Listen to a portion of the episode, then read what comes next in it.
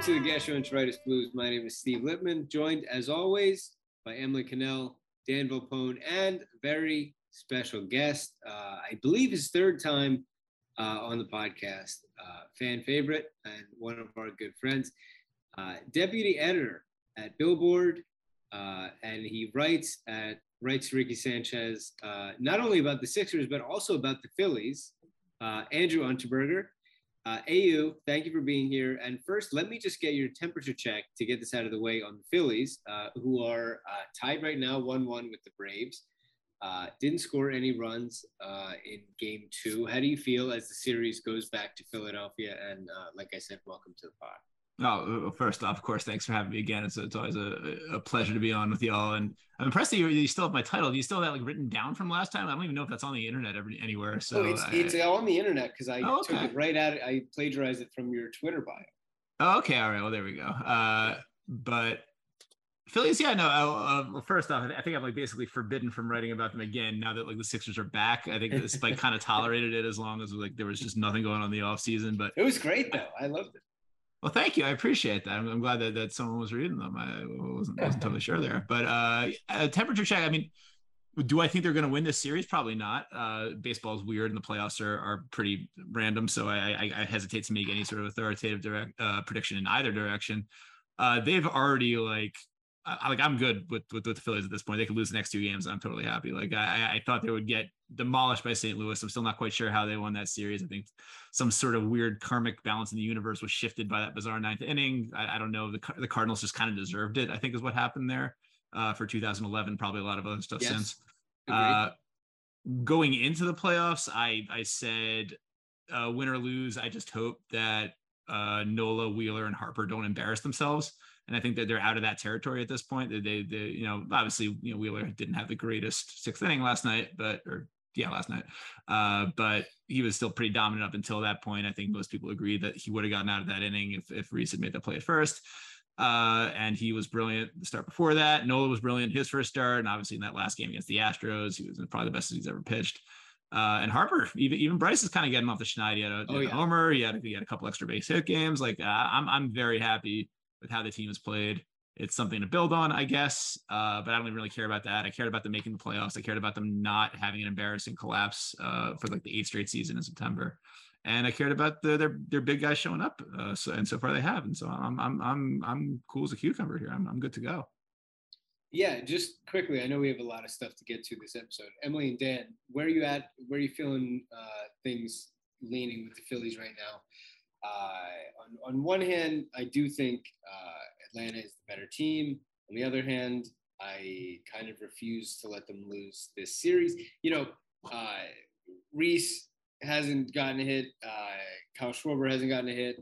Um, JT hasn't hit the ball well. Like, you know, these things are sometimes, because they're batting one, two, and three. So it's you know, Can I- it's like, can, can- I interject real quick here? I'm, I'm sorry, I know I've already said my piece here. The the thing about this team that does drive me insane and, and will drive me into, insane until their last at bat in this playoffs is is Schwarber batting first, which has not made sense since May, maybe like maybe even before that, maybe never. happening a long Uh. I, I I I sort of understand that you kind of don't want to mess with what's working, but it also really wasn't working for most of the season. Uh, and there, there's like no logical explanation for it. He's not a high on base guy. He doesn't really work at bats that well at this point. He, he doesn't even like. I mean, he's hit, he's hitting for power sometimes, but not all the time. When he's not, he's not hitting for much else. When he is, he's hitting solo homers, which is not what you want from your power guys. So right. I, I it's it that that Mets series where where Schwarber was out and Stott was hitting leadoff, like it was like okay, that's the answer to this question. Have Stott hit leadoff? He was great in that series. He's he seems like a sort of prototypical leadoff guy. Uh, I, I, obviously we're sort of sort of a lost cause for this season.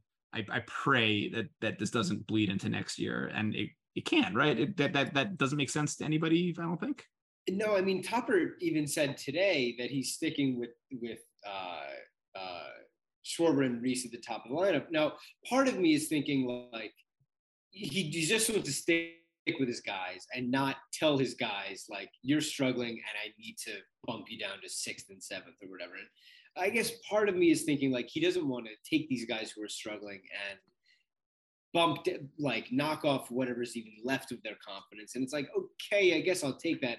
But also part of being a manager right now is in like within series adjustments, which might mean putting Jean and Stott in the one and two in, in whatever order you like. So uh yeah, I, I, I obviously I would rather have those two guys not up there, and but you know who knows? Maybe he has the secret sauce, and this is like the boat of confidence they need to get it going in Philly. I, I don't know, uh, but I, I certainly hope they get off the schneid, or I just hope that the the others are enough to to carry them through in Philly with with people going insane. And uh, so yeah, Dan and Emily, how are you feeling right now uh, with the series heading back to Philadelphia? I mean, I'm just excited that you know they're getting to play home uh, a home playoff game. Uh, I definitely that was not something I was taking for granted coming into the postseason, even once they made it, because they're going to have to win that Cardinal series. They were not favored. Um, but yeah, I mean, I the tickets are too expensive for me. I would have liked to go if they were cheaper, but it is what it is. Um, I'm still excited for it. I'm excited for the game tomorrow. Um, I think AU is like kind of right on with how I'm feeling in that like it's not really the end of the world if they don't win because this is the furthest they've made in a really long time and Yeah. there's something to that. I would like to see, you know, I've always been a a Rhys guy. Not that I've been like following the Phils closely for the last six years because they've been horrible. But you know, I've been a, when I when I you know you know take the time to watch the games. I I I do like Rhys. He's really struggled. I would like to see him, you know, get it together a little bit. Um, but the the starting pitching has been really good for the most part. Um, I think as good as you could ask. Um, and you know, it hurts to not have Robertson right now, and and that probably scares me more than anything at this point.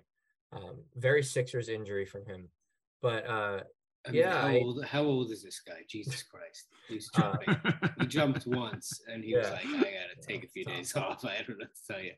Well, I'm excited. I mean, base like the, yeah, the, I'm sure the Braves the, the Braves won the World Series last year, and you know they're we're on fire this year, and they're like yeah, they're I'm sure they're the better team, but anything can happen. It's a best of three at this point, right? For, Yeah. for the rest, and the Phils have two home games, so um, you know, Citizens Bank Park is going to be electric, and uh, I'm excited. Like, who knows? You never know at this point. You never know. it- Anything can happen. Do we know for a fact that Citizens Bank Park is going to be electric? Because I think it really gonna be. hasn't been so far this season. Yeah, but I've seen the ticket prices for so far this season versus today, and I figure if you're paying all that to go, you better bring some energy. Make one of these a dollar dog night. I mean, I don't care how we get. Oh, there. I would Just- love that. Just make it a dollar The dog night. Get cheapest these ticket psychos for- in there. I don't care. The cheapest ticket for Friday's game is like two hundred forty dollars. Like, come on, What? I'm not. What am I made of money? I Look at the can't go to that game. Yeah. You could get into Atlanta for like eight though. Like, I'll I'll walk down South Street and pick any bar on any corner, and I'll have a great time. I don't have to pay two hundred forty dollars to go to that game. I think it was cheaper to fly to Atlanta and go to a game there than it is to go to a game in Citizens Bank Park. Not even kidding. It was like fairly low energy those first couple of games, I will say, in Yeah. Atlanta. Um, all right. Before we get to the Sixers, Emily, uh, where are you at? Um, I'm excited. I think at the very least, I think it goes five because I think that we've got to take at least one of these at home. I Mhm. don't think they're going to win both of them. I wouldn't be surprised if we lose the series, but I think it's going to be, I think we've got to win one of these games at home. I'd probably think it'd be this next one because Nola's kind of been on fire. Um, I really hope that Rhys gets it going. I think he's like been made good contact. He had that like hard line drive to like third base on in game one. He had like a couple deep balls that he just hit like right at people in game two. I just think it's like a minor tweaks. I think he's close. So hopefully he can get it going in game three. Um, my guy Seranthony Dominguez is like on Oh, his shit. I Oh, like am obsessed with him and he's just like an kids up. animal out there and I love him to death. So Yeah. he keeps doing that. I mean, pitching wise, you know, we're looking pretty good for game three, right? Yeah. Yeah. So hope we can see what happens out with a win there and see what yeah. happens. Yeah. Um, all right. Well, AU, we have enlisted you to help us preview the Sixers season, which begins on Tuesday. Um, uh, the news of the day recording this on Tuesday. We're now uh, recording releasing on Thursdays. Uh, welcome to Gastro on Thursdays. Um, uh, the news of the day is that the Sixers, well, the other day, the Sixers cut Trevelin Queen. Goodbye. The Queen died this year, and then the Sixers cut Trevelin Queen. Uh, and then they cut Charles Bassey, who was uh, thumbs up, thumb, thumbs down guy in terms of challenges. They cut Isaiah Joe. People had a meltdown. Absolutely. Everybody loves Isaiah Joe or the idea of Isaiah Joe, whichever one. It's just as good to me. Um, they cut him and everybody's mad. Sure, I don't go ahead and get mad. I, I'm down, whatever you want to do. Uh, also, recently they signed Mac McClung, who I think is famous on Instagram. I don't know anything else about him, but he's white and dunks. I, that's all I got. If you guys have anything else, chime in. Uh, and Patrick McCaw, who has a lot of championship rings, uh, and they're gonna play in the Delaware uh, on the Blue Coats. They're they're not gonna play for the team. So that's it. The the only thing really to talk about would be, I guess, Bassey and Isaiah Joe. I didn't see a real path to minutes for Bassey, especially after they signed Harrell, and I know that they like B-Ball Paul at least somewhat. You know, I guess I guess we'll see. That's a famous last words sort of thing. Um, but Isaiah Joe, I I would have I know you know so they're going to carry 14 rostered guys into the year, and now they're like five million under the apron. I glaze over when people talk about the apron. I'm I'm out if they want to talk about that. But you know, I sort of would have rather just kept Isaiah Joe on the roster in case people get injured and and you know he is at least an outline of somebody who could help. I'm also just not really worked up about Isaiah Joe because he didn't hit enough threes for me to feel like he's definitely good. And you know, whenever he played in summer league or preseason, though, he certainly looked like he could play. So you know, um, I don't begrudge anyone who's upset about it because it seems like a fun thing to get upset about. So I, I also I, I, I say go with God if you're upset about it too. So I, I've got no problem with that either. Um, Emily, any thoughts on uh, Charles Bassey and Isaiah Joe departing? Uh, Kyle Neubeck did say that they want Isaiah Joe back on a two-way. I would doubt that. Um, Charles Bassey, I think, probably wants to get the fuck as far away from Philadelphia as possible. I think that he sort of came here kicking and screaming after that. After they took him with like the 54th pick, I think he didn't want to come here at all, and then they got him here and he barely played. So I think he's. Didn't it take uh, him like eight years to sign? It took him forever. It, it took him longer to get here than Brett Brown. So yeah, no, he's he's not gonna. He's he's he'll never be back here again. Um, so what do you think about Bassey and Isaiah Joe uh, leaving town? Um, I don't really care either way. I'm sad I can't use Isaiah Joe in the most likely game anymore because he was like Yes. a surefire winner for me every time. Right. Um, but yeah, I don't, I didn't, don't, didn't think either of them were gonna get a ton of minutes or play any meaningful time. Um, and I'm fine having a roster spot and like some wiggle room on the roster. Um, we're just so much deeper than la- like that would have Isaiah Joe getting cut last year would have been like unfathomable because there was like six people on the team that could play minutes and you just like rotate them around. But the team is so much deeper this year that it doesn't really faze me. Mm-hmm. Um, AU, I believe that you are at least somewhat of an Isaiah Joe guy, or at least were. Talk to me about how you're feeling today. Has it been a long day for you? Uh, we're recording this a bit late. Did you take a nap? How do you feel? No, I, I mean, look, I, I I am an Isaiah Joe guy, and I think it's fair to say that if this is like the thing we're the most upset about this offseason, then I think it's been a pretty successful offseason. So I'm Yeah. not gonna get like too fire and brimstone about it. Uh, but the, the thing that always sort of tweaks me about Daryl Morey, who I think we can all agree is probably one of the best GMs in the league and certainly one of the best the Sixers have had, the thing that really separates him from Sam Hinkie in my mind, and, and not in such a good way, I don't think, is that he has a, a weirdly like don't sweat the small stuff attitude a lot of the time. Uh, like I remember he was on the uh, the rest of Ricky Sanchez when they were getting ready to sign DeAndre Jordan, Yes. and they were sort of he was sort of laughing at Spike for like caring about Yes. that that that spot. And it's and it's, it's like, oh, well, it's, you know, it's not really going to matter. It's like, well, it might matter a little bit if you know if, if Joel Embiid gets hurt and you have to play your first two games in Miami and you're starting DeAndre Jordan playing him 20 minutes a night, it might matter a little bit. And it, you know, Yeah. uh, again, Is- Isaiah Joe, not the end of the world. Uh, Charles Bassey, certainly not the end of the world. Uh, but they're two guys who would probably have had value to some team, if not to the Sixers. It kind of sucks to lose them for absolutely nothing. Uh, and I, I, still do hold out hope that Isaiah Joe will be a, a real pro.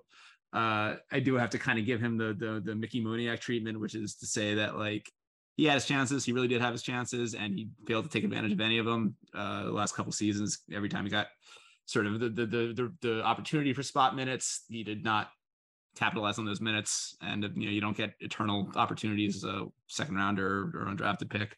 So fair enough. I'm not gonna like read Daryl the riot act for it, but I do wish he cared a little bit more about some of these sort of marginal moves and guys that he ends up just losing for nothing. Like like Zhaire Smith when traded him to the Pistons for I don't even remember what, but Tony Bradley. Yeah. Oh, is that what it was? Jeez. He yeah, at least did get a player. All right, that, that that's a Yeah. player at least, but yeah, a lot of moves like these that are like real, real down ballot sort of moves in the first place. But I, I wish maybe a little more care was put into them. Yeah, yeah, and I think that uh, Emily's Emily's point is a good one. That it would have been nice to see Joe get a bit more of a look, and and this is more of a a Doc thing that he didn't get a bit of a longer leash, especially when Matisse was sort of hapless last year, and and you just give some of those minutes uh, to Joe, who ha- has shown some defensive promise and can you know take shots and and be in the right place offensively, but um, you know would have been nice to do something with him.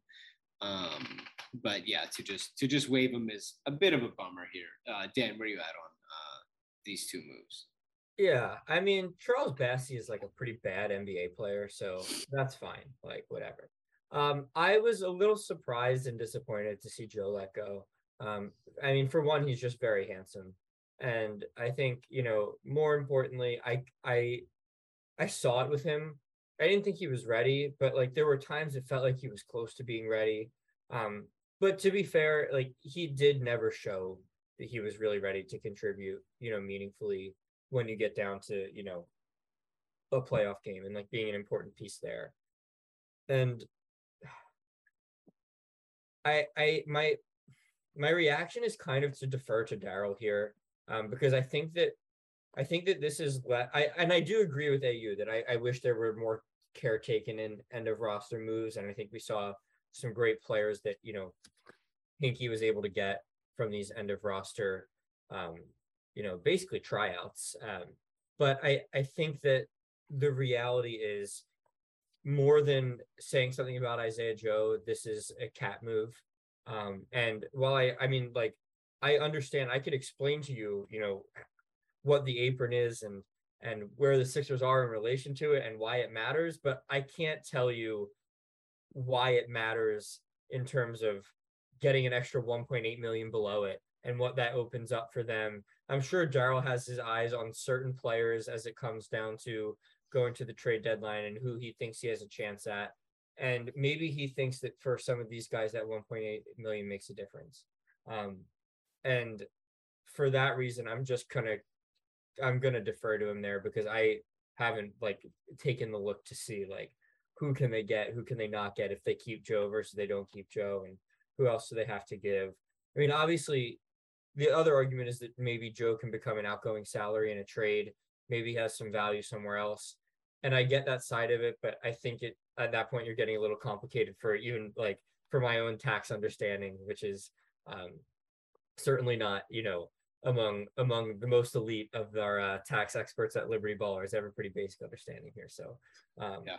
I I I like to I like to say that I I think this is part of a larger plan and not just a you know Isaiah Joe stinks thing because I think Isaiah Isaiah Joe does not stink and I think you know ideally you could have gotten a second form or something and maybe you could have and maybe maybe that's a criticism of Daryl um as you know I'm not afraid to say bad things about Daryl but um in this case I I I, I don't know I I th- I'm I'm hoping that there's that there's just something deeper here in in in terms of cap reasons to cut him because I, as a player I, I did like Isaiah Joe.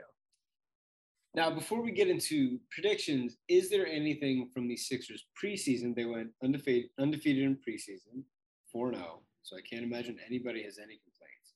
But is there anything that you guys have uh, that stood out to you from the Sixers preseason? Um, the overarching things, uh, just bullet point wise, uh, might be the way they deployed the backup centers, uh, Harrell and B-Ball Paul, uh, how Harden looked, which AU I know you wrote some about, how Maxey looked, which is just remarkable. Joel, who just stayed healthy, I think that mostly he just looked like he was trying to get some cardio in and stay healthy, which I think is. Uh, I was talking to a friend of mine today, and I think uh, is basically how he looks every preseason. Like I don't think he shows new things in his game in either of his MVP campaigns. It's not like in either preseason it's been like holy shit look at Joel. It's like no, I think that every preseason he's like just I don't want to get hurt and I'm just here to like run up and down the court a few times. I don't think he ever shows us anything in preseason, which I'm more than pleased with. I just you know want to uh, you know put him in sort of a phone booth and make sure he's all right. Um, and then you know sort of any any thoughts on role players so au i'll, I'll go to you first so uh, you know your thoughts on the backcourt and uh, sort of how it worked out with the backup centers and, and anything mm-hmm. else that stood out to you from the from the preseason yeah, I mean, I I think what we're I think what we're seeing from Maxey is real. I I don't I don't you know obviously the the he's going to play some probably a little bit better than he played the last two games, and probably not as good as he played the first two games probably for the course of the season. But I think that the main thing and the only thing that we probably really care about seeing from Tyrese is that the shot is still there and that he's still willing to take it. And he was pulling up like just you know, these quick trigger shots that I thought we were going to have to wait four or five years for him to even attempt, let alone actually make. Uh, and the fact that he's making them and and taking them pretty consistently this early in his career is unbelievably encouraging. He plays really well off Harden. They're, they're finding him open in the corner. Like it, it, it's it seems like it's going to be a really enormous year for him. Harden, you know, the thing you referenced I wrote about with him, you know, I, I think we were all hoping to see a, a, slightly, I don't know, poppier James Harden. I think we were all hoping that like he was going to kind of make some plays and we're going, whoa, like, well, we definitely wouldn't have seen that from him last year. And that flat out just did not happen this preseason. Uh, at least, at least athletically, like he looks very much like the same guy was the end of last year. There there was one you know sequence in the the Cavs game where like two straight drives got stoned by Dean Wade who was you know not Evan Mobley out there. Like it, it, that that's the sort of guy that five years ago Harden would have just zipped by or at least sort of overpowered his way use a combination of uh, speed and size to get past. Uh that's just not happening anymore. And he still had some good drives and he, he played pretty well. I, I don't mean to diminish what he's going to bring to the team this year because I think it's going to be considerable but it's just you know the the the, the Harden that we were hoping was going to just kind of magically reappear after that that that glorious three three months worth of rest, which is just going to be like the fountain of youth for him. It, it, that's not happening. We probably shouldn't have expected it to happen in the first place. The one really interesting thing with Harden, I think, didn't appear until the last game. I don't even know how much people have talked about this. I didn't really read a lot of like post games from last night's game, and I imagine not that many people were watching in the first place with the Phillies going on at the same time. But he took so many fucking mid range shots in that game he was pulling up off the dribble. He was kind of doing the, these stop hesitations where he would kind of pull back from the shoot a fadeaway. Like it, I, I, think I probably I tweeted this. I think I saw more mid range from him in that game last night than I had from him the entire time he was here last season. It's yeah. just I think he was sort of he considered them anathema to his game uh, for probably most of his career since he sort of reinvented himself in Houston the first time there was sort of the very very very strict you know diet of rim free throws and, and three pointers and like nothing in between almost on principle and i think he, it's definitely a conclusion I came to last year. And it seems like he and, and maybe the team has kind of come to the same conclusion, which is that if he's going to continue to play as effectively as he ages, he's got to get that that sort of Chris Paul kind of sweet spot in the middle where you know, he can kind of pull up for that that sort of off balance 15 footer and hit it pretty regularly, especially because that's what they're going to be giving him. You know, they don't want to let him get to the rim. They don't want to give him too much space from three. And so he's going to get to that sort of gray area spot and he's just going to have to pull up. And the fact that he was doing it, I thought was super, super encouraging. You know, he, he's not making it at a particularly high rate yet. And I don't think he will to start the season because it is so antithetical to what he's been doing for the last decade at this point. So it's going to take some time, and I hope that he's committed enough to it to stick with it because I could also see him being like, "Yeah, this isn't working. I'm just going to go back to the shit that I've been doing all my life." But I think that if if he's going to be, if he's going to have that sort of Chris Paul kind of third wave to his career, that's the part of the game that he's got to really yeah. get comfortable in. And the fact that he's willing to try it is really encouraging. And, and so even though I don't take a lot of like athletic bounce back sort of, I, I, I don't see that in his game. I don't see that coming this season. I do think he's willing to at least explore and try some new things to kind of counteract the fact that he's not the guy he used to be physically.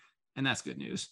Uh, and the only other thing that I think is worth mentioning, and, and we sort of alluded to it already, is just that like the bench is for real. And, and like like when you go 4 0 in the preseason, you don't go 4 0 in the preseason because your stars are just wiping wiping the floor with everybody. You go 4 0 in the preseason because your second and third line guys are like better than other teams' second and third line guys.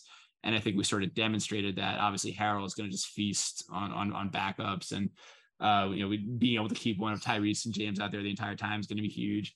And I think that's the recipe for like a really, really dominant regular season team. I think we all sort of agree that that's probably going to be the Sixers this year in a way that we haven't seen, except for maybe the the first post pandemic year, uh, but definitely like in a way that would that was not something we could rely on last year. It was not something we could rely on in most of the Ben years, and uh, I think it's going to be a lot of fun to watch. I love it, uh, Dan. Uh, any uh, other preseason uh, takes or takeaways from you? Uh, no, no, nothing big besides you know what what AU brought up. I think that you know Maxey continuing to look good with his shot um, was huge, um, and Harden taking the mid range was like very evident. Um, it they're not really going in, but I, I agree. I like that he's taking them. Um, I think uh, one place I'll disagree is I think his burst looks a little better. It doesn't look like prime Harden. Um, it looks Watch closer it. to last year's You Harden. squint so hard and you it, looks, it looks a little bit the same better. thing. Yeah. He, he he looks a little a little better. Um, G- give me a percentage on that. How would you qualify that? One hundred percentage percent. wise. he looks ten percent burstier to me. Okay, I Um, can- I can buy that. There's like a ten percent margin of error there, so like I can buy that. he looks a little better. I, I think he has still, even in the preseason, gone through stretches in these games where he looks bad. And I'm hoping that as we go through the season, that kind of goes away.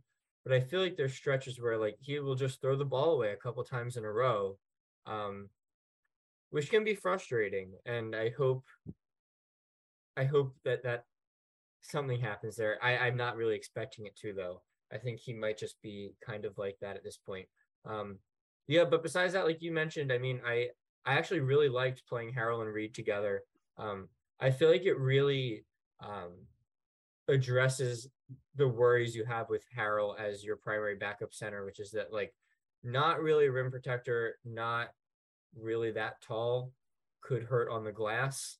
Um, you don't really get that when you put him out with put him out there with the ball Paul. So um, I like that a lot actually, and I think that you know Doc has experimented a little bit this preseason in ways he hasn't really before, which is kind of encouraging. I mean, that's basically a two center lineup, although I think that both of them can kind of switch onto less athletic fours, um, and that's good. Um, but uh, and I guess last thing I'll say is I um, I'm excited about PJ Tucker. I think he is going to be a really helpful player, um, and he just his presence out there is I, I think it's helpful on defense. It's helpful, you know, you know, rebounding at the, at the three and um and and just to have a guy who is is really as lights out from the corner. Um and you you see it with like with him and with House and like with all the jokes made, like they really do Harden looks comfortable with them. Harden looks like he knows where to get him the ball. They know where they have to be for him to be comfortable getting them the ball. Um, obviously it's just the preseason, but I was I was pretty encouraged by that. House's shot wasn't falling, um, but but Tucker, I mean, will always be very good from the corner. So um, yeah, I mean, four zero, you can't complain, right? Good preseason. Emily. Um, yeah, I agree with everything. The only other thing I'd say was, um, maybe not a good offensive game, but it seems like Matisse has developed some something of an offense, something in the corner. He will take them now. Um, they go in not all the time. He had like a kind of good game. He went three for five, but if he can make them at like a middling clip where people have to like kind of defend it, it gives him something on offense that he didn't have last year, which makes him like a bit more valuable and a bit less of a liability on the court. So. You know, I said this in the Liberty Ballers uh, Slack, which I am occasionally chatty in, and uh, you know, I'm not a, a shot doctor by any means. Um, I know Matisse put a lot of work into his shot. Um, and minimal. And his work dribbling. And his dribbling. a I was couple gonna say, videos of a him little bit, bumbling a around little with the ball. Yeah, but Yeah. if you say he looks bad, you're a bad guy. So you It's have true. to watch yourself. Um, Guy wants to play some basketball. He does. Um, the uh but there's so even now like and, and i'm not saying matisse's form doesn't look better or his elbow doesn't look better or anything and i, I said this and and you know specifically I, I i like to hear what dave early has to say about guys shots i think he does a really good job of um, kind of taking a look at uh, you know what the form should be what someone's form is. Um, there's just something weird in matisse's legs when he shoots. I don't know if he's just too wide in his in his with his legs when he shoots the ball but something looks off. Like even now even now that the arms look better like something looks wrong there. And a three for five is great i mean i don't expect him to really shoot it at an effective percentage if he could bump it up to like 33% from 30% that would be great um but I mean, we've seen him shoot well for some stretches. He started his rookie year; he was like forty-five percent from three at Christmas. Um, but there's just something that looks bizarre there.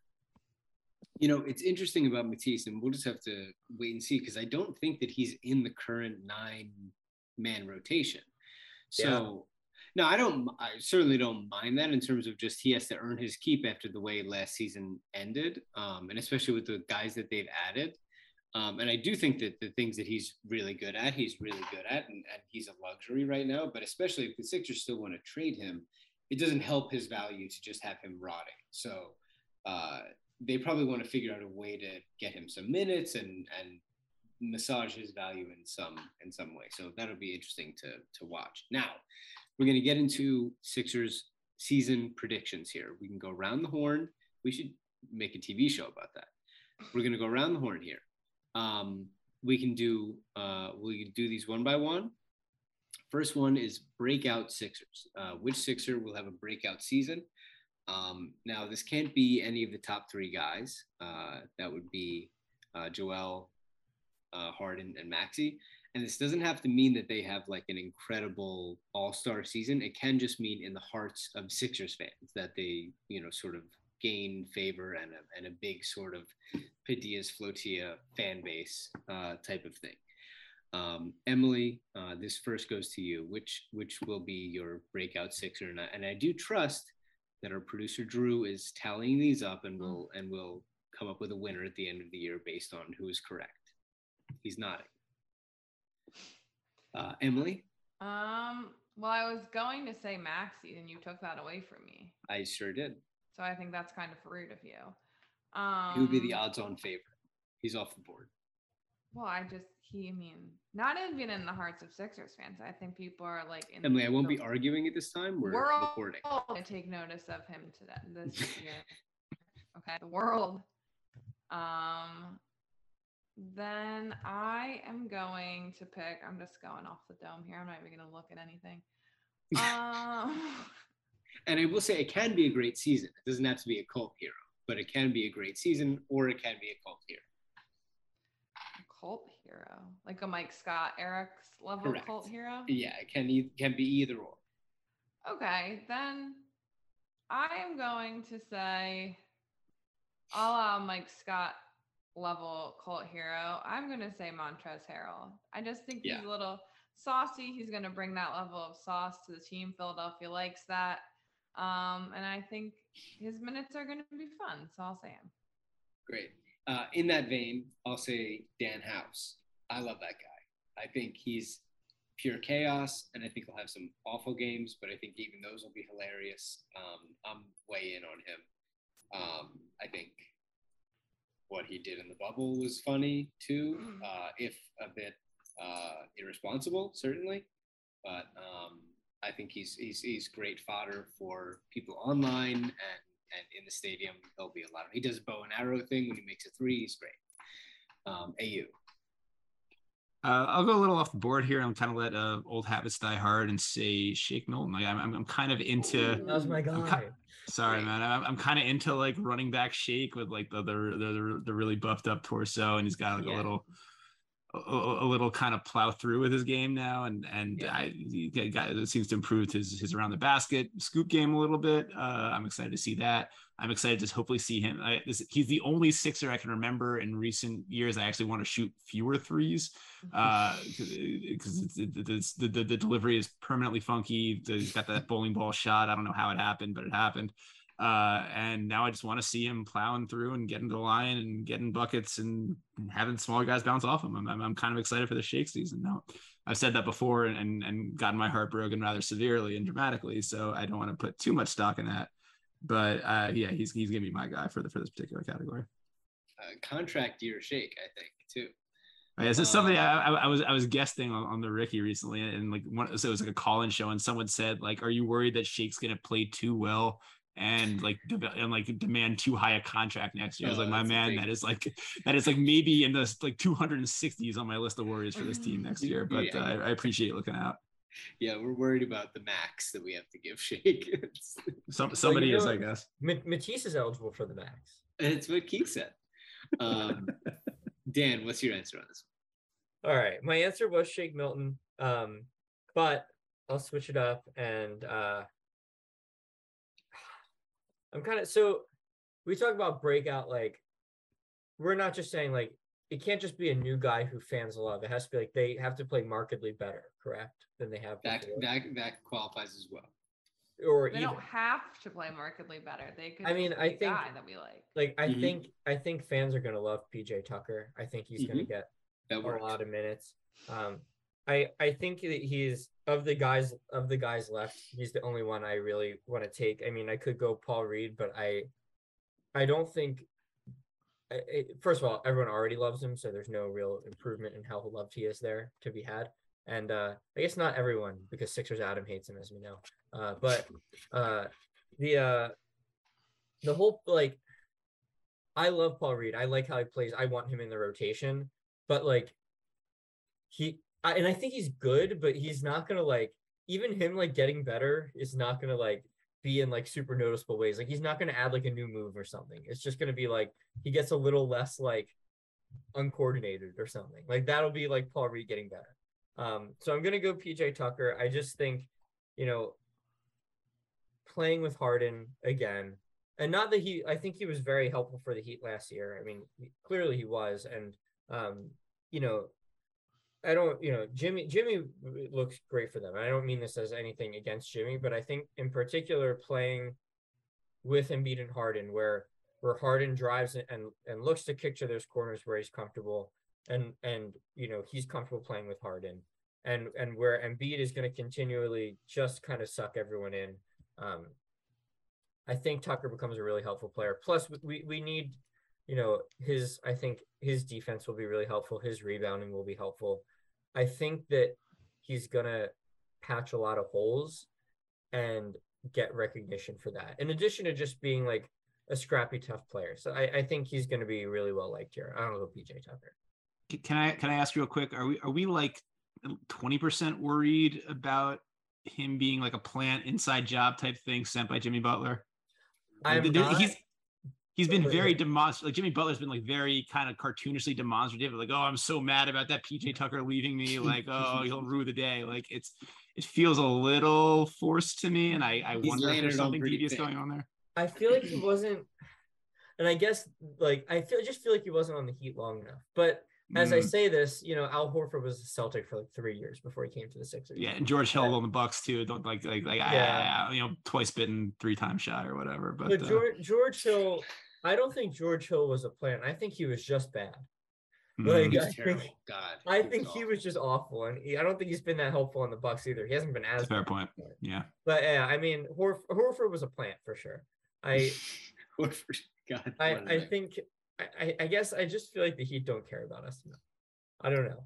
We'll have to we'll have to see. I I hope I'm uh and and the one the one thing that, that makes me hopeful is that like the Sixers signed Al Horford and Joel was like just sad they got rid of Jimmy, sad they got rid of JJ, like wasn't asking for them to sign another center. Whereas like he was specifically wanting to play with PJ. Tucker. And, and I guess uh, Tucker was Harden's guy before he was Butler, so Yes, hopefully yeah. that kind of counteracts there too. We'll see. All right. Most frustrating Sixer.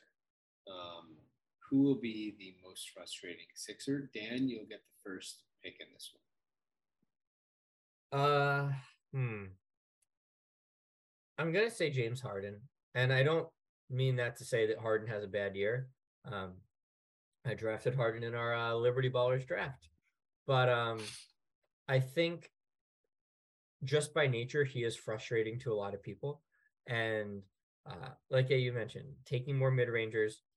Not mad about it, but they're not going in. That can be frustrating. Um, he's like kind of getting good looks, not making them. That might take some time throughout the season he's been, you know, prone to some pretty frustrating turnovers um, in his time with the Sixers. And I think that, you know, there are a lot of people still who look at Harden as a guy who can be back to the athlete he was. Um, which even if I think he looks better than last year a little bit, I don't think we'll ever be back to, you know, the level of athlete he was in terms of his quickness and his leaping. And um, I think a lot of people aren't like fully at peace with that. And I think that because of that, Harden could end up being a very frustrating player for some people this year. Emily. Um, I'm gonna pick Tobias Harris just for all the reasons it's been Tobias Harris for the past two years. Um, I still like the guy. I think you know he's a nice guy. Um, but he just never. No, we, we no, we're not allowed to call Tobias Harris a nice guy anymore. Even if he is, it, it's oh, we don't need to say it. We don't need no, to say it. I do every time. I need to defend him every time. Um, but he doesn't do the things he needs to do well enough most of the time. So, and I think it's going to continue to frustrate people to no end. So. Hey, you. Yeah, did, did you see that Tobias scored? Tobias scored one point in last night's game. Uh, it's, good bit. It's a love good that. bit. Uh, yeah, I said, I said the, the real answers here are James, Tobias, and Doc Rivers, who I think is going to be in, in very pure like year three, like everything is his fault. Like, and the shots don't go in, it's his fault. Like, Joel's a bad night, Doc's fault for playing him too much. You know, it, it, it, we're just going to be in pure blame Doc mode for 82 games this regular season. I'm going to go with Montrezl Harrell, who I think Sixers fans are going to love, and then Sixers fans are going to hate. I think it's going to be a very dramatic swing from one to the other, possibly towards the end of the season, definitely in the playoffs. And it's going to be the sort of thing where the bad is going to outweigh the good, and we're going to be left from the. I think we're going to enjoy the Montrezl Harrell experience for a while, and then we're going to forget we ever liked him, and even even like a little bit. I think it's going to be that bad. So, well, I mean, we'll see about that. I, I, I certainly have enjoyed him so far. I've certainly enjoyed him from for, from afar for a number of years before this one but I just think that's going to go south. And when it goes south, it is not coming back. You know, left without any of the, you know, good choices, I'll say Georges Niang. Um, you know, he only shoots, he doesn't do anything else. And if you're only, as we saw with Covington, if you're only standing, He can and also shooting, guard Ben Simmons. He can do that. And- yeah, I mean, guard Ben And Giannis. and Giannis. Hmm. Uh, but if you're only doing that and you go cold, it can really make you the target of some ire from fans. Um, and it's like George, he's doing a fucking weekly podcast. George, cut it out. the Oh, that's, thing. never that's never a good thing. shut the fuck up on the podcast and make a few shots. I, I could see some fans getting angry. I know that fans hate us when we're not making shots and we keep podcasting. It's it's a problem. So Fans hate us I like all the time. Fans hate us constantly. That's right. Should we do a jump shot reveal? A jump. We should do a jump shot reveal. We can play that psycho in basketball, and, and he can. There you go. I think it's a great idea. We can. Emily, are you down? You film yourself taking jump shots. Sure. Why not? Jordy can come in, and hand you another microphone, and then film you taking jump shots. I think it's great. All right. Um, story. Give me a storyline that's going to emerge. Um, now, this can be anything. This is a sort of uh, anything that can that can come up. Uh, is somebody going to punch somebody at practice? Um, is somebody going to sleep with somebody on the team? Um, anything that you can think of. Um, Dan, uh, you're raising your hand. Go ahead. I'm not. Dan, go ahead and uh, give me anything, any kind of uh, hidden storyline that might uh, emerge this year uh, before we get to our final prediction and mercifully release AU to enjoy his night. All right. Let's see. Uh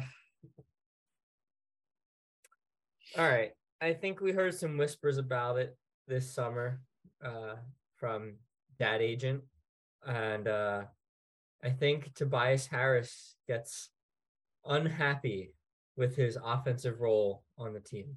That'll be my storyline.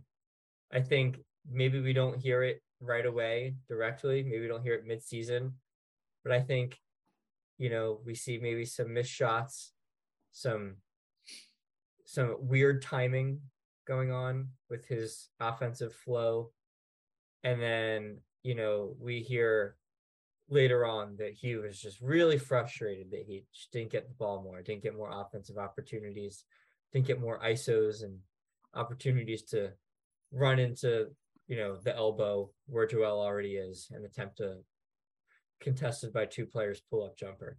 Um, and I think that you maybe hear that. I think that may, maybe plays out during the season, and you end up hearing it if the postseason doesn't go well again, as it never has.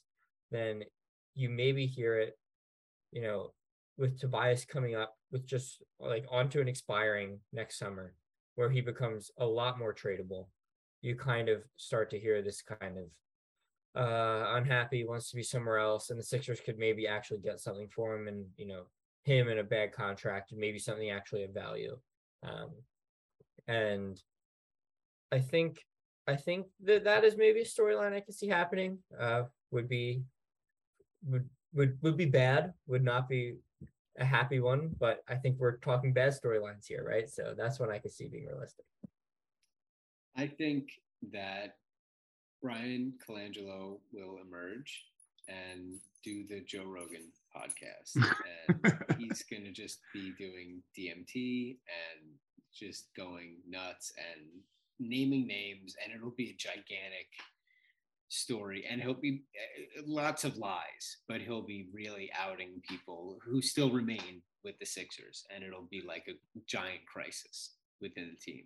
So that's what I got. Um, AU. Uh, I'll give two. I guess the one that I think is maybe more likely is that we get some sort of like, is James Harden a bad influence on Tyrese Maxey type narrative? Like maybe one night where like there's lots of like Instagram videos of the two of them out together, maybe Tyrese has a bad game the next day, and like, oh, is he learning the wrong habits from Harden? You know, all, all, that nonsense. We, we do that. We do the circuit there for a week or two. Uh, the one that I'm more interested in, which I don't think is going to happen because I think the Sixers are going to get off to a pretty good start and kind of play steady all season. But if they start off like nine and eight, seven and seven, like that sort of thing, I think we could get like a month into the season and Doc Rivers is just fired. I, I think I think we're gonna have a really quick trigger yeah. there.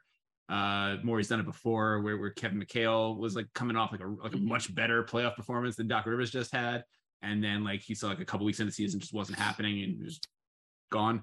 I, I, I could see that kind of, I could see him kind of uh, assuming scapegoating duties for the team uh, if they start slow. I don't think it's going to happen, but if it does happen, I could see that being how the, the fallout kind of materializes. And Emily. Um, I'm gonna say there's going to be like a real Tyrese Maxey all-star game push at midseason. You know how there's always like a there was Tobias was it last year, two years yes. ago. He had a really good season going into the all-star break. I think we're gonna see that with or two years, yeah, year. whichever. Yeah. And Ben made um, the all-star team that year. Yeah. Playing horrendously.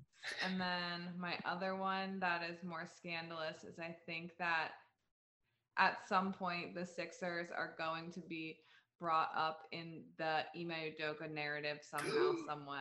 Wow, huge. Like he, like he. Don't know. we don't know, but I'm just waiting for it. Whoa, I love it. You think you just um, started this kind of activity in Boston, or what? Oh, you're right. I totally forgot. Oh my god. Do you think he got involved with Red Panda? No. There's no way. Okay, let me not. Let's not post any pictures, everyone. All right. Um, finally, uh, give me the Sixers seed this year and how the Sixers season will end. Emily, you're up. Um, they're going to be the two seed and finally make it to the Eastern Conference Finals. And that's where it ends. Yeah. Okay. Um, AU. Uh, one seed, losing the second round. I like the first part. I hate the second part. Dan.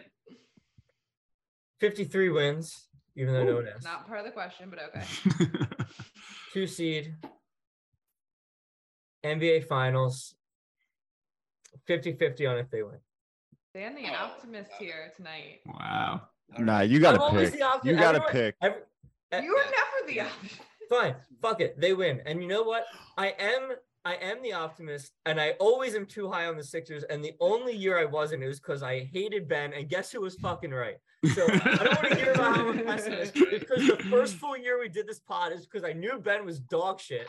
And I knew he was going to drag him down, and I was right. And everyone thinks I'm a pessimist ever since. Even though every other season I'm like, oh, Sixers are going to win 60 games, Sixers are gonna make the finals, and they never do. I'm always too high on this team. That's tremendous. I have uh, two seed, uh, win the East, losing the finals. Uh, that's what I've got. Uh, AU, we are now going to bug you uh, before you go, if you have time, with one music question each. Uh, we do this every time you're on the podcast. Uh, if you'll humor us, uh, if that's all right. Love it. Let's do it. Great. Dan, go ahead. All right. Midnights is coming out. Damn it, Dan. Sorry, Emily. That's all I You want can Sorry, who- who- who's- who's that album by? Midnights. I'm not familiar with, with any album coming out by that title. So Taylor Swift's new album is coming out about a week from today. And I want to know your prediction for how many from from from Billboard here, how many top 10 songs do we get from the album? I'll, I- I- so she doesn't usually like like uh you know Drake when he releases a new album when he when he released uh, Certified Lover Boy he literally took up nine of the top ten spots which I was never been done before and What? I don't I don't yeah I didn't it, it, was it. absolutely insane uh it's it's not good don't listen to it please uh, but uh this album will probably be better than that she's never quite bombed the Hot 100 in the same way but she does usually debut with at least one number one or at least usually well, at least can't have more than one number one on the on the on the debut. But uh, she she she's she's had a number one debut the last two albums. She's had at least one other top ten, I think, both times. So definitely uh, definitely off of uh, off of folklore. I'll I'll say uh, she's trending up. I'll I'll I'll, say four top Okay. ten hits. I think would be the over under. And like you, even if you said the over on that, I wouldn't be shocked. But I think I think four is a good uh, good baseline there. Cool. Emily? Um, since Dan talk, talked about Taylor already, um, can you give me any like up and coming country artists that I should be like paying Country attention to or watching? Okay. Uh well I, I don't know how like up so like, like like Zach Bryan is like one of the biggest names in country this year. I don't know how, if, he, if he's still considered up and coming. He's awesome. He's he's a little bit kind of on the borderline of rock and country.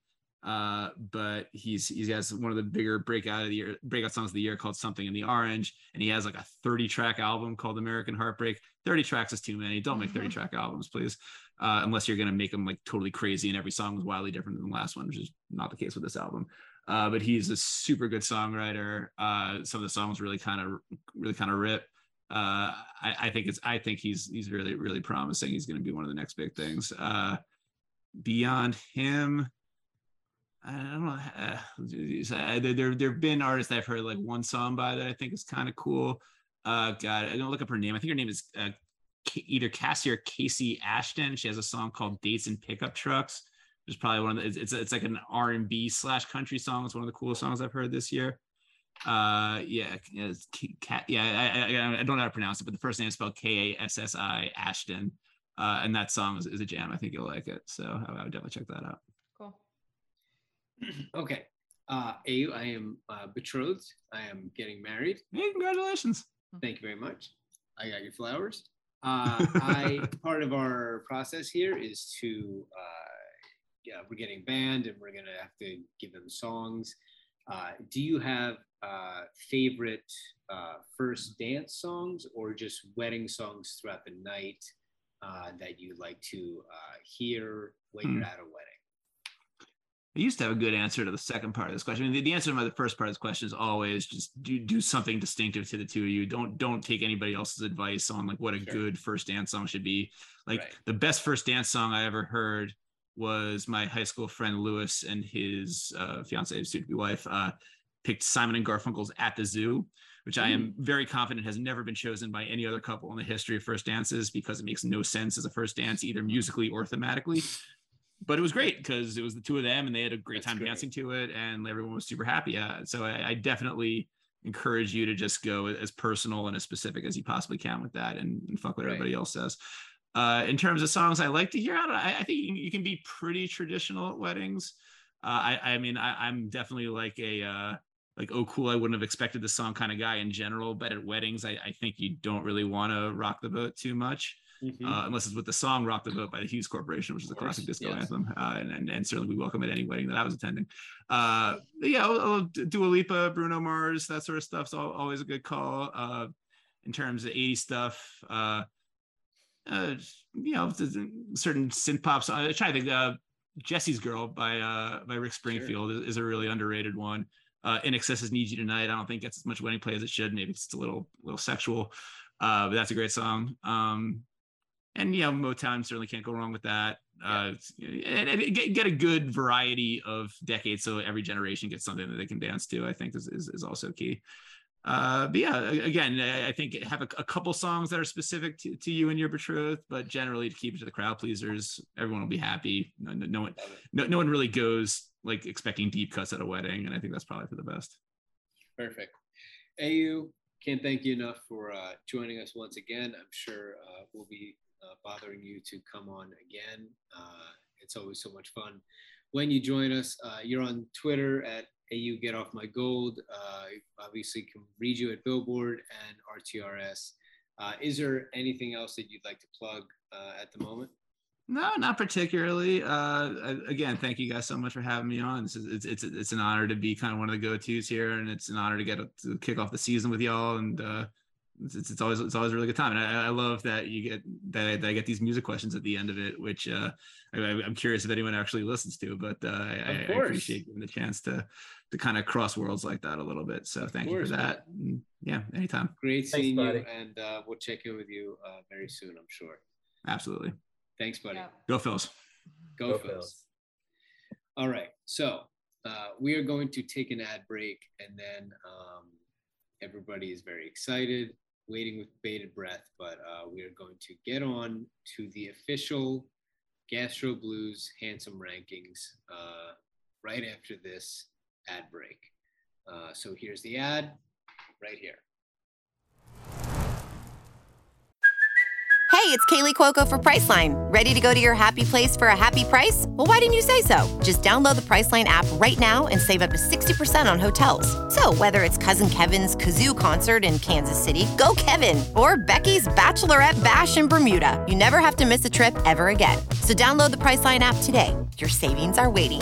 Go to your happy place for a happy price. Go to your happy price, Priceline.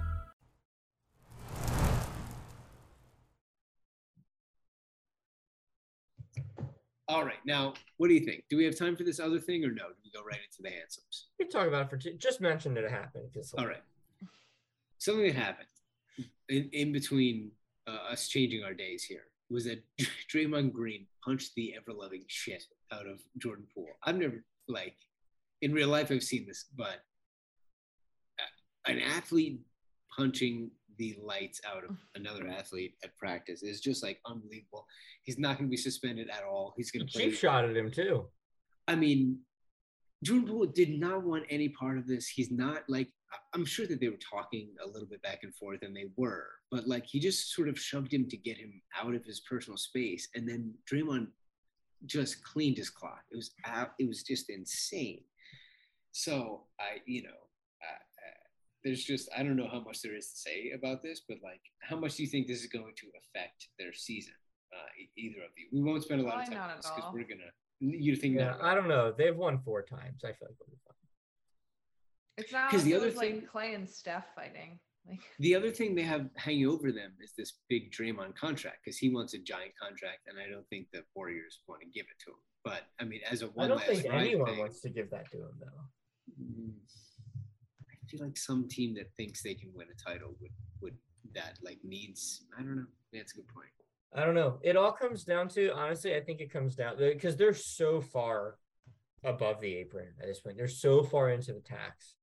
Like I, I think it all comes like because the Warriors have been playing paying record tax bills for years. Like Yeah. I think it comes down to how much the owners want to spend to to keep it together. Yeah. How much they think you know Draymond's gonna be worth that kind of money just for their own investment. Because for cap reasons, I it, it like barely matters, right? Like it doesn't even. I mean, you have like when they first started winning and they were able to get KD when the, you know, when they all the the, the cap was going up and you know Steph was on a ten million dollar contract. Like that's not the case anymore, right? Like you have you know, Wiggins is still making a ton of money, and you know, and and, and Steph is on what like he's making like, you know, getting close to fifty million dollars at this point. Like this is not the, you know, you know, figure figure out a cap move Warriors. This is like you keep Draymond or you don't, but at this point it's a financial decision for for the owner. So yeah. I mean, the next thing I saw was like House of Highlights being like Jordan Poole scored 15 points. I was like, Jordan Poole's dead. What are you talking about, Jordan Poole? He's on the Jordan fucking Poole. ground. He was fine. He was like, he looked totally fine. I was like, I don't know how it's happened, but uh, that was wild. Would like that to not happen for the Sixers, please. Um, okay, so huge moment every year we do this. What happens is, Emily, you can actually, why don't I go to you? But can I make a request of Drew? Um, Drew, when we get to our top 10 here, can you put the gentleman's name? I think it's a little mean to do it for the bottom of the list, but can you put the gentleman's names for the top 10 um, on the screen? Is that something we can do? Thumbs up from Drew. All systems go. You add, you And- say is that something we can do? That's probably like the most basic thing. Like Drew probably can Very do hard so much work. more than that. Very hard work. Um, That'll probably take like three seconds. writing Yeah, just- names. Got to make sure they're spelled sure. correctly. Just sure. All right. Um, so Emily, take take uh take the folks through how this how we do this and how it's gonna unfurl here. Yeah, so it's really a highly scientific process where Dan and Steve send me secret ballots of ranking their most handsome Sixers. And then I also rank my most handsome Sixers. And then I put it in a fancy spreadsheet algorithm and we figure out our aggregate most handsome Sixers. This is it's it's it's like uh it's like box plus minus, but for handsomeness. Mm-hmm. It's really it's a it's an advanced stat here. I think I think Jokic could win MVP based on this metric.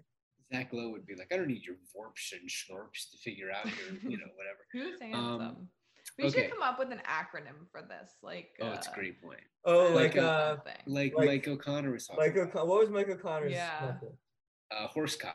Horsecock, yes. yeah, we need one. Um, we do need one. Oh, okay. We have to figure that out. We'll That'll be next year we'll have one. Yeah. Yeah.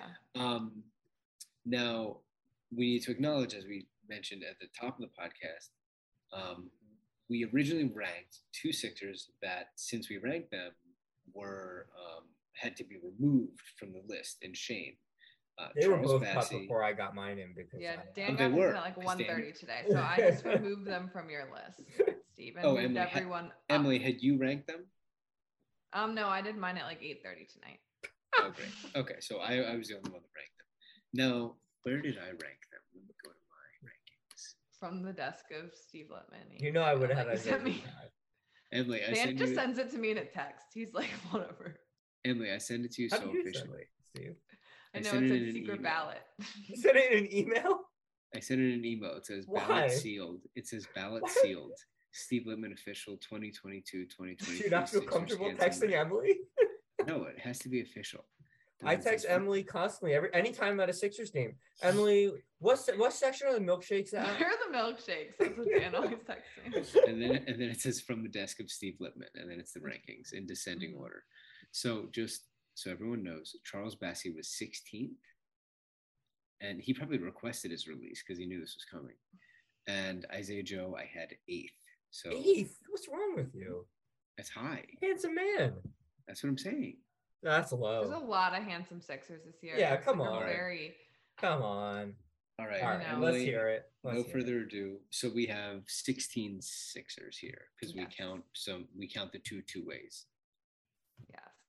Julian 16. Champagnie and uh, Charlie Brown Jr. Mhm.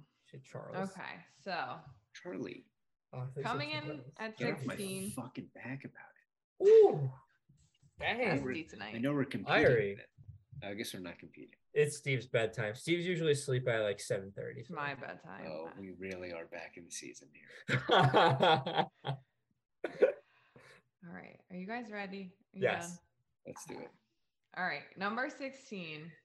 Newcomer to the Sixers in the list is a tough entry spot. Montrezl Harrell. okay. Mhm. So then at 15, maybe a shock, maybe not. We've got James Harden. So so far, I have I had both of those guys ranked higher than this. I had them both ranked slightly higher, not much higher. Oh, so Emily really had these guys low. I mean, I had Harrell 15, so, Yeah, I had Harrell 15 too. but my 16 hasn't been said yet. Hmm. Oh, yeah. My dead last and my second to dead last have not been said.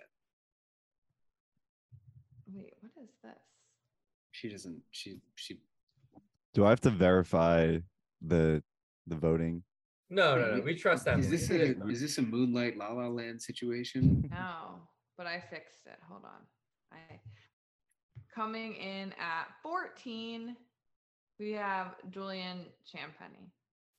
He was my dead last. It was not mine. I had him at uh, 11. Not a not a handsome.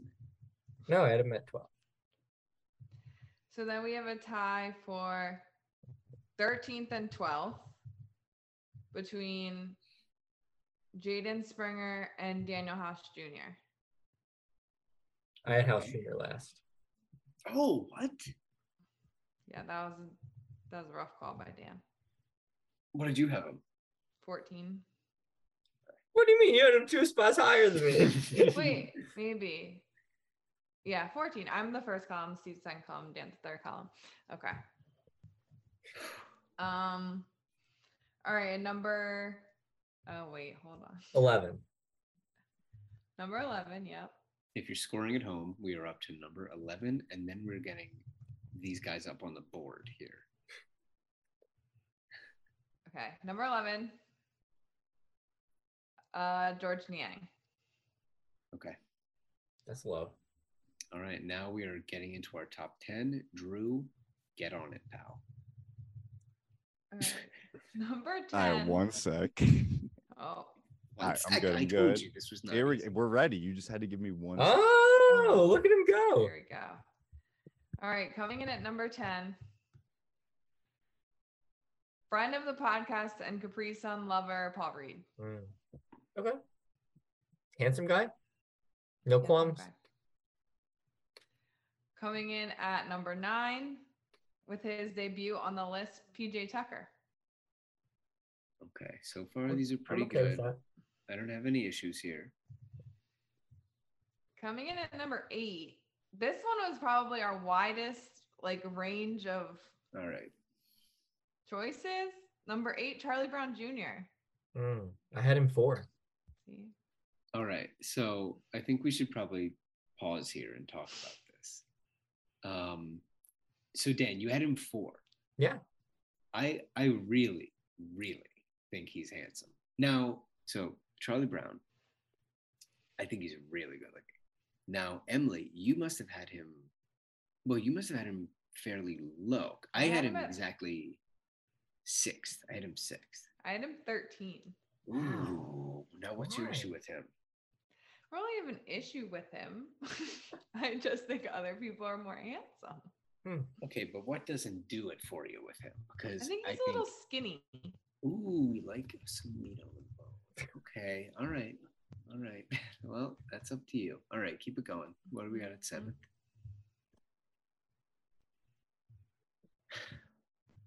Okay. Next, number seven, uh, Furkan Korkmaz. Oh, Okay, I had him a nine. I had him three. Oh, I had him nine. You had him nine. Okay, three is so high. He's a handsome guy. You know what? And you know what? You guys should feel like this is a win. I had him ranked above Georges Niang this year. So Um, I also had him ranked above George. Ni- Oh, but wait. Oh boy, we're coming up on a real surprise here because I also had him ranked above Georges Niang, but Emily must have had Niang way up there.